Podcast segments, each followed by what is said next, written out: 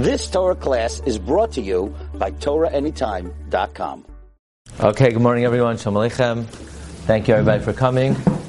Uh, today's breakfast is uh, dedicated by Rav Yehuda Goglanz in honor of the return of Yeshua from uh, learning in Eretz Yisrael and Aryeh, and he should be matzliach in all of his learning and all of his endeavors. Have nachas from all your children. I'd Tzedek. Thank you, Aryeh Leib, for picking up the breakfast. Want to share with you some halachos about bedikas chametz. Um, some of it is uh, we didn't have a chance to mention yesterday, and some uh, other important inyanim. We mentioned that chametz is different than all other isurim, and that is chametz is not even batal b'mashahu.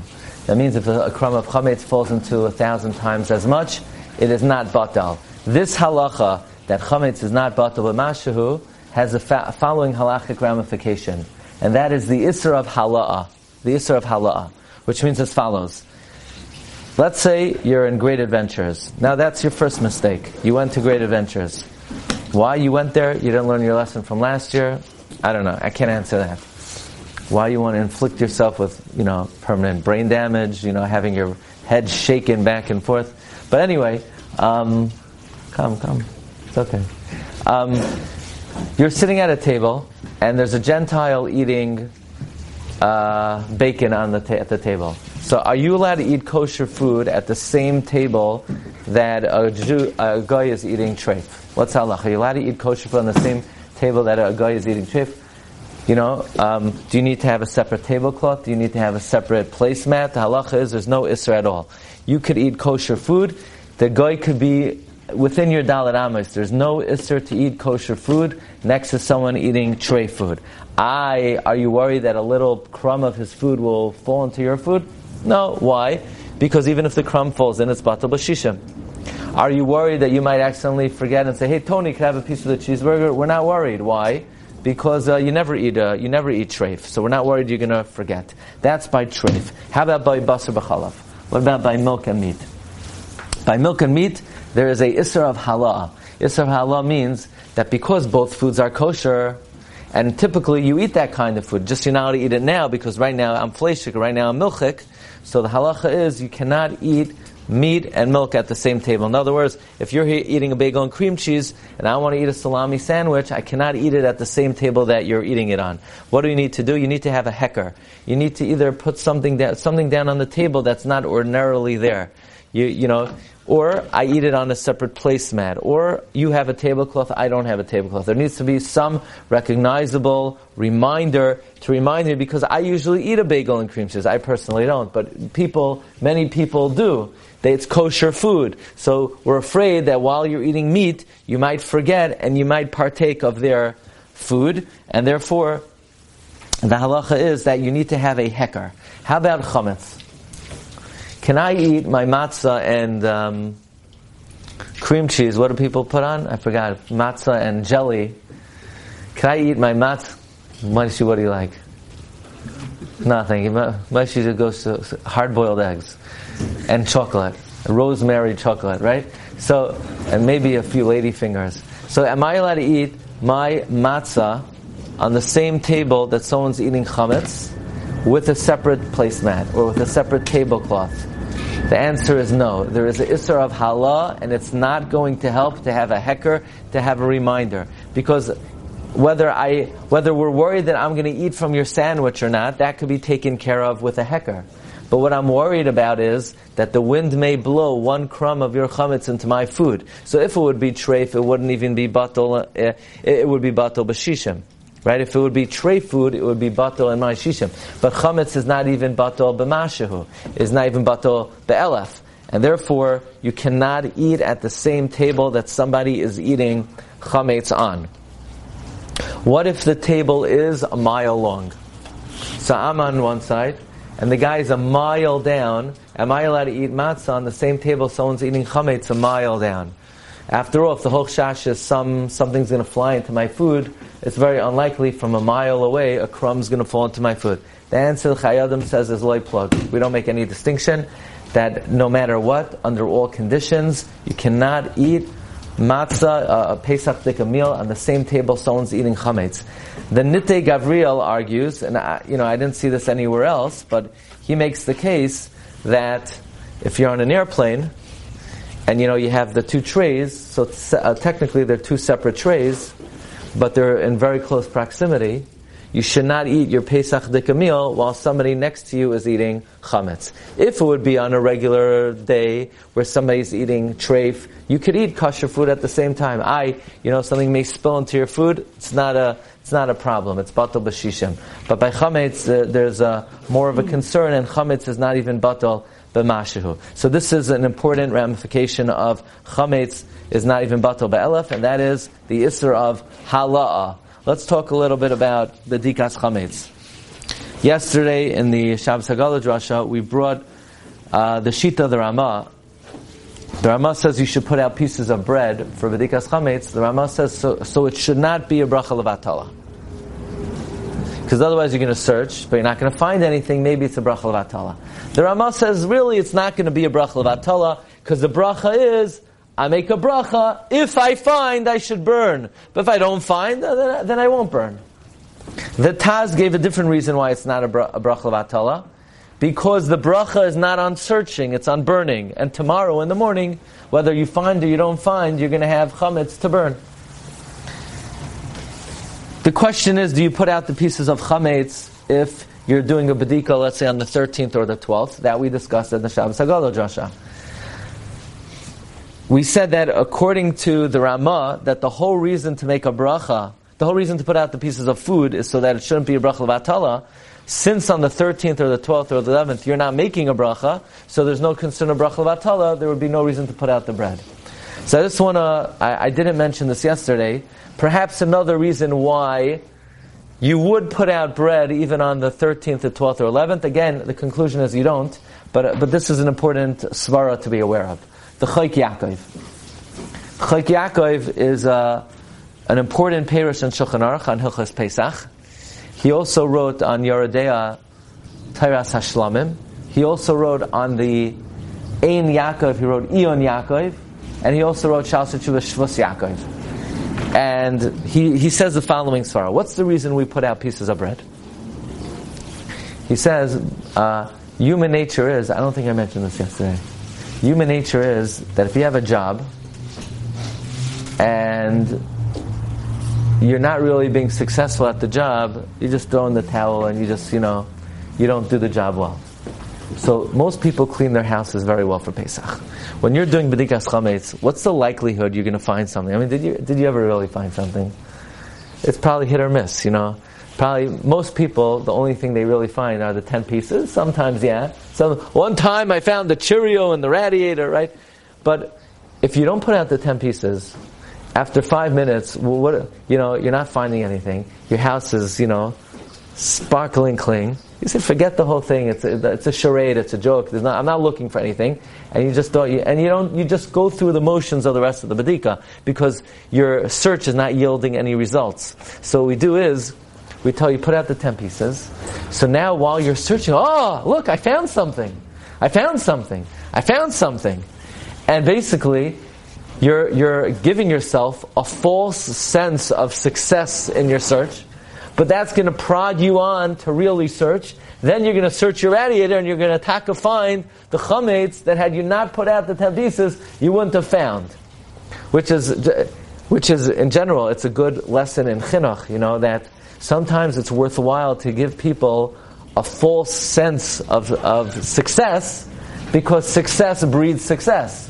You know, okay, whoever um, you know on a test, if you're if you're a teacher you know, give a bunch of questions that they're going to get the right answer, so that the hard questions they're going to exert themselves to to try to get the right answer. Anyway, according to that svara, that the reason to put out the ten pieces of bread is to ensure a thorough search then it would come out that one should put out the 10 pieces, whether it's the 14th, the 13th, the 12th, the 11th, it, it really doesn't matter. But again, we mentioned from Shmuel Kamenetsky, the, the Iker Svara is the Svara of the Ramah, that the reason we put out the 10 pieces is so that it shouldn't be a bracha levatala. So since you're not making a bracha on any other night but the 14th, you would not um, put out the 10 pieces. Okay, using a flashlight. should you, could you use a flashlight for B'dikas Chametz? So, regarding using a bulb for, let's say, Shabbos candles, that's a shaila in the Paiskim, whether you could use an electric bulb for Nair.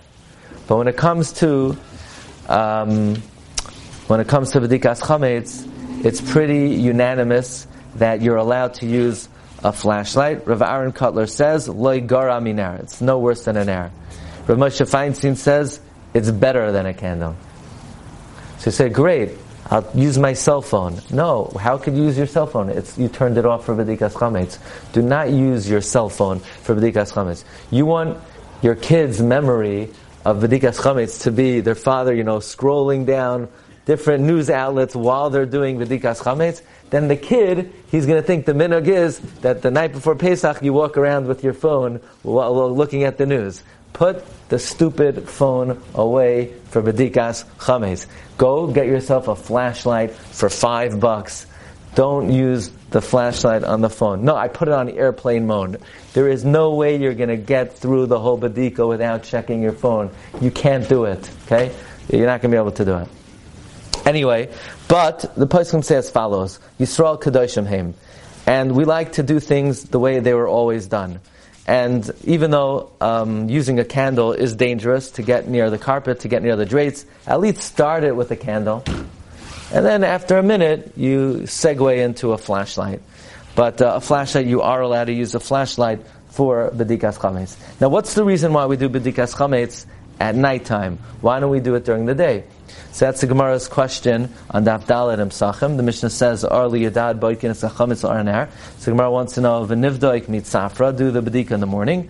Amar of Nachman Bar Yitzchak. Number one, people are not home during the day, and number two, that ar haner yafel bedika. The light of the candle is good for bedika, because you need to get into the cracks and the crevices, right? You need to get into the cracks and the crevices. So therefore, you want to use the candlelight. So the candlelight works better in the nighttime than it works during the day. So then you would think, if the whole reason to do Badika at night is to be able to use a candle, should you turn off the lights for Badikas Chametz?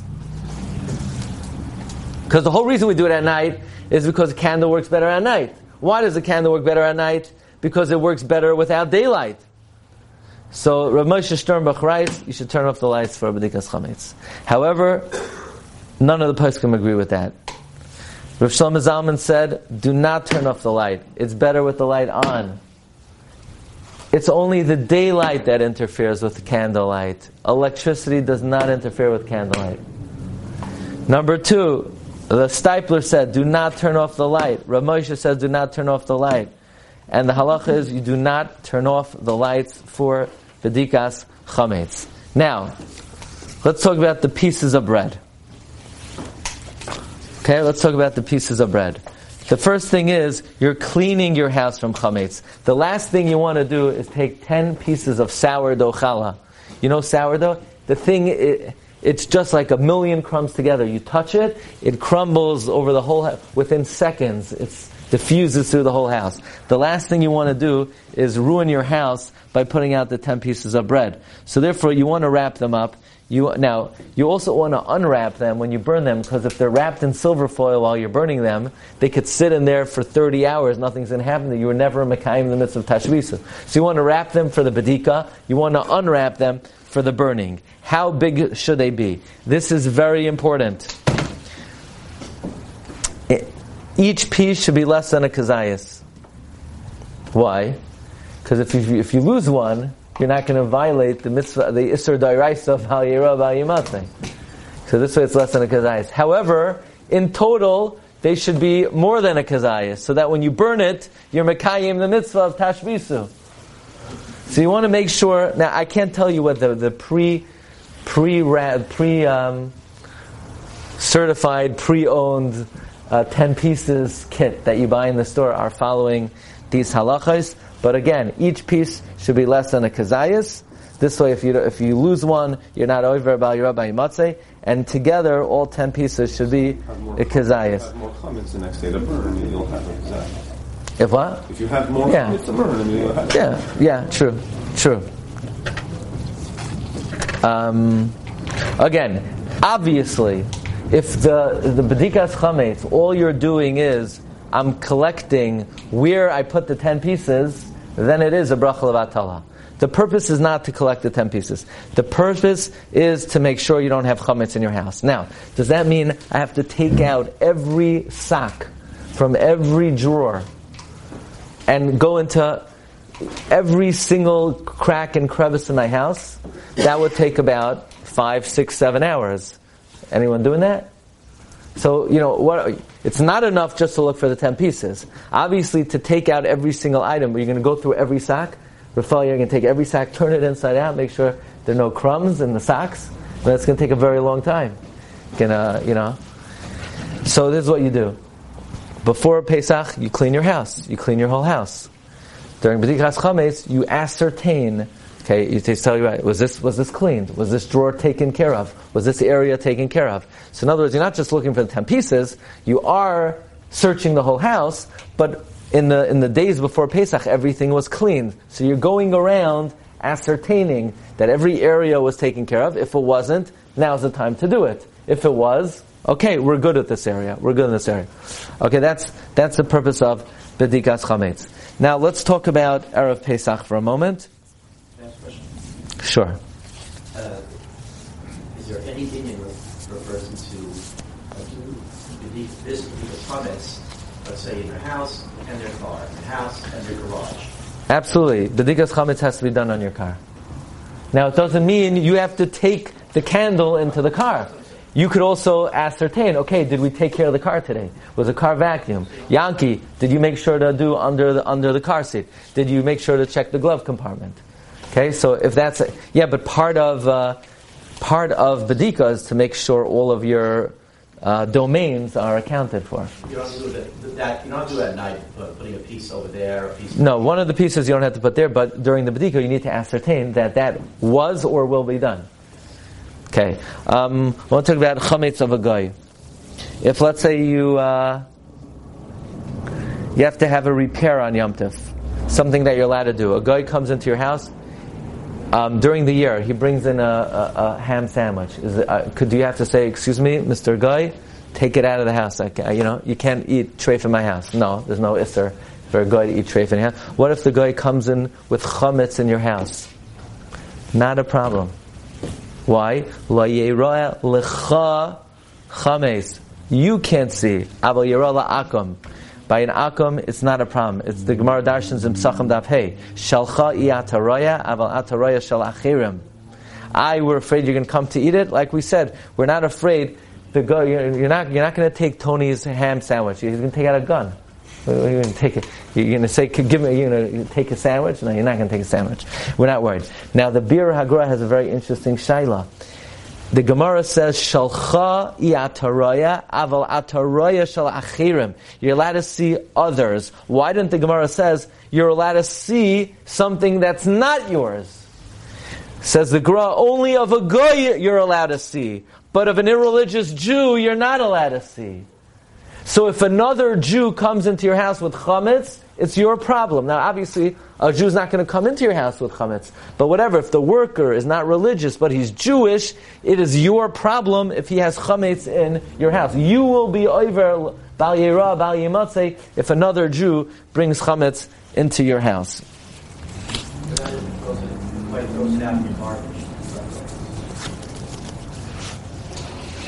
So you're not kainet. You're not kainet. Um, Let's talk about Erev Pesach.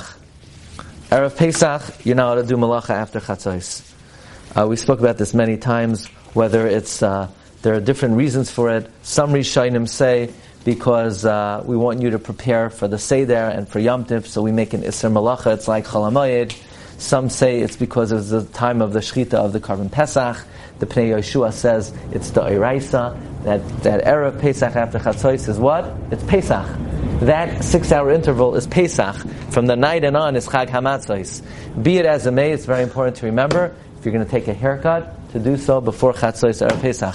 You want to shave, make sure you do so before Chatzos Erev Pesach. If you forgot to, don't worry. Lag BaOmer is just around the corner. Okay? So, you know, it's, it's, it, will, it will come in no time. So, what? Rosh Chodesh is on Friday. Rosh Chodesh is Friday? Friday. So then you could take a haircut Friday? Rosh Chodesh is Friday Shabbos. If it's Shabbos, if Rosh Chodesh is Shabbos, so Lekavod Shabbos and Rosh Chodesh maybe. Right. Okay, interesting. Oh, that's good to know. So then it's Kedai to keep, as you know, it's Kedai to keep uh, the second Sphira. Why? Most people keep the first Sphira. But you're allowed to switch every year. You don't, you don't have to keep the same Sphira every year. So in such a case, it's Kedai to keep the second Sphira. It's much easier. No, it's Kedai to keep the first Sphira this year. Right, it's Kedai to keep the first Sphira because this way you have a, you have a break in between. Okay, well, so Erev Pesach, remember to do malacha. Now, there's this uh, misnomer going around that when a woman hears Kiddush from her husband the night of Pesach, she should not make an, she should not answer Amen to the husband's Shechianu. Why? Because she already made a Shechianu hadlakas neiros. So she doesn't need the husband's Shechianu. So for her to answer Amen, it would be a hefsek. So some say she should not answer Amen. I believe Rav Sternbuch writes that in his Haggadah. Rav Moshe says that it's not correct. That any time the Mavarich needs to make a bracha, it's not a hefsek on the part of the one answering.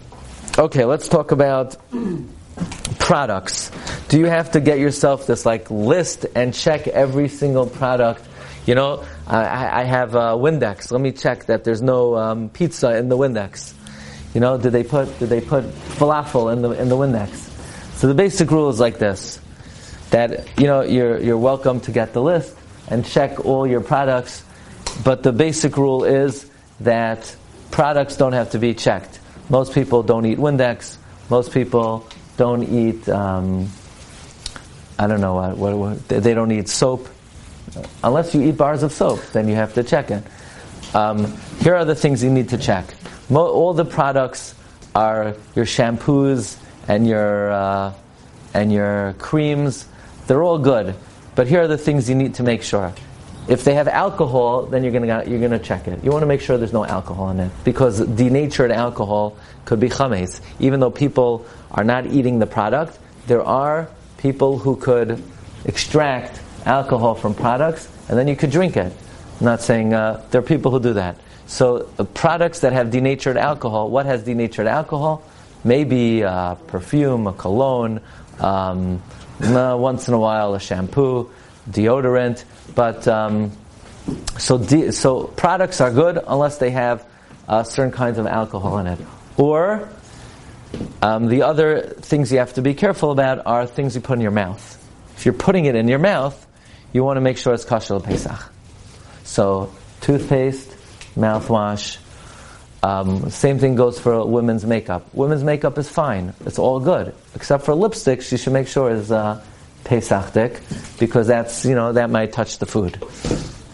Um, everything else, you know, you're welcome to spend the next four days going through all your products, but those, this is the simple way to do it.